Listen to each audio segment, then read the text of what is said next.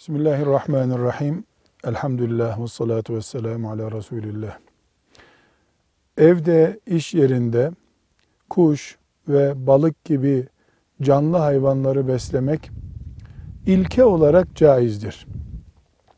Eğer hayvanlar yaban hayatından alınıp yaşayamayacakları bir ortam olduğu halde e, onları evde veya işte iş yerinde e, kullanıyorsak bu caiz değildir.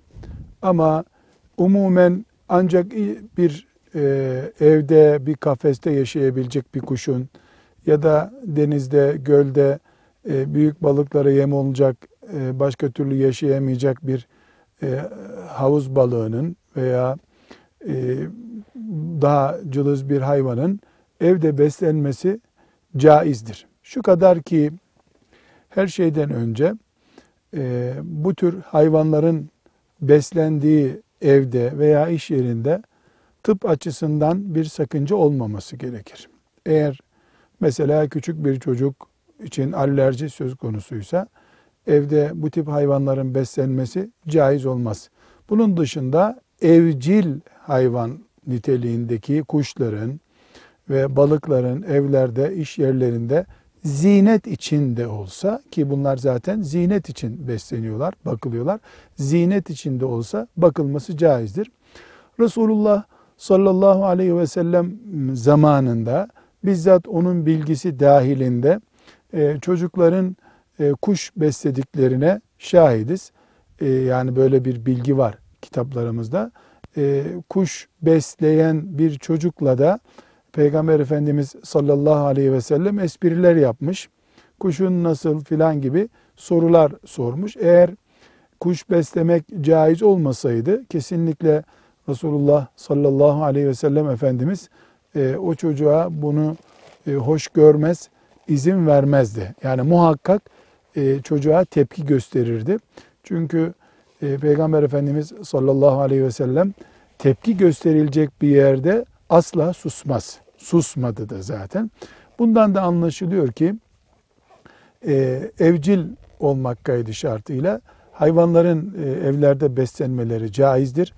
E, bu hayvanlara eziyet olacak çapta e, bir sıkıntı mesela e, kümeste beslenmesi gereken bir horozun evde e, daha böyle e, o hayvanın fıtratına aykırı bir ortamda beslenmesi sakıncalı ama normalde kafeste yaşayan veya akvaryumda yaşayan bir hayvanı o şartlarda beslemek caizdir.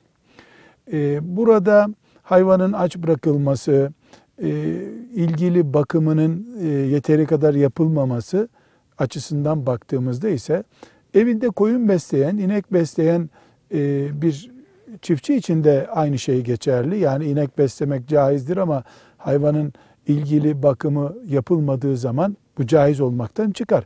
Yani bakabilen, besleyebilen koyun besler, inek besler.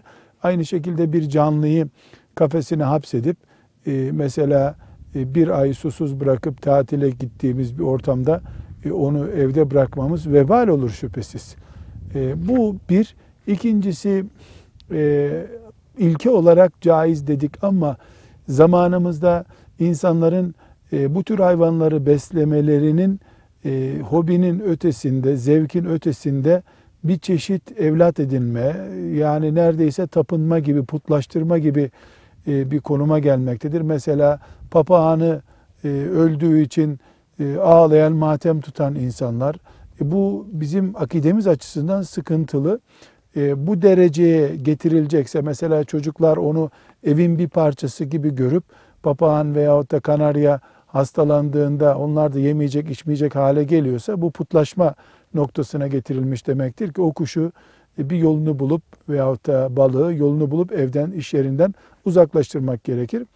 Ee, burada aklımıza gelebilecek başka bir soru yani bu tür hayvanlar e, bir zinet e, olarak değerlendiriliyor günah değil mi? Değil. Allah bunları zaten zinet olarak yarattı. Bunlar yenilip içilir hayvanlar değil. Velhamdülillahi Rabbil Alemin.